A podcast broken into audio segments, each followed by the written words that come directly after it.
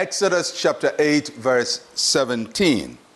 And they did so, for Aaron stretched out his hand with his rod and struck the dust of the earth, and it became lice on man and beast. All the dust of the land became lice throughout all the land of Egypt. When Aaron struck the rod in his hand against the dust of Egypt, a miracle of transformation took place. The dust turned into lies. The word that is translated as lies in this passage only occurs here and also in Psalm 105, verse 31. In other translations, it is translated as gnats or winged biting insects. Some scholars believe that these uh, lice were actually mosquitoes.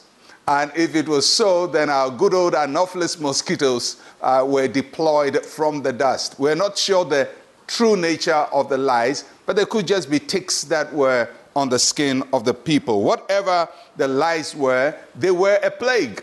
It's not a nice thing to have any form of insect on your skin. And plague covered the land, similar to the way a sandstorm uh, would cover the land in, in ancient Egypt or even modern Egypt. And it covered every part of the land where there was dust, very pervasive. And the passage says it was on man and beast. And that's something to pay attention to because this is the first time a plague was affecting the people directly. The water affected them, water turned to blood affected them, but not directly. Uh, the frogs affected them, but not directly. But this one hit them directly on their skin. And not only on human beings, but also on animals. So, as you know, God said to Moses that the plagues will be escalating. So, this is escalating. It's now hitting the people directly and hitting their animals. And this plague struck without a warning.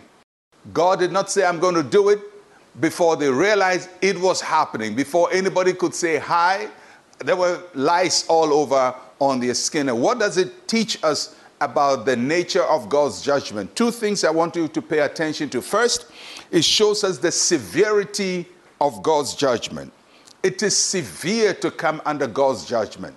When God says He's judging something, it's not a joke and it's not child's play. And that is why we should take the warnings He gives us of eternal judgment very seriously. You can joke about judgment, you can make fun of it, but when we enter into the face of God's judgment, which will come one day at the end of time, it's not going to be fun and it's not going to be a joke. God's judgment is severe. His mercy is everlasting and his judgment is severe. And there is coming a judgment upon the earth that we have to be aware of. And the second thing about God's judgment is the extent of God's judgment. It touches every place. When God is judging, and in this case, it is extensive, nobody is able to escape it. And that's also the nature of God's judgment.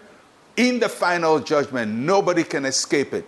The only people who escape it are those who are in covenant with Him, who live for Him, and who love Him. But if you don't, this judgment will hit you. And may the Lord help all the peoples of our world to escape the judgment that He has been warning us about. Let us pray.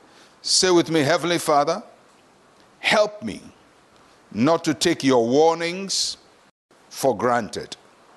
Deliver my soul from your judgments. In Jesus' name, amen and amen.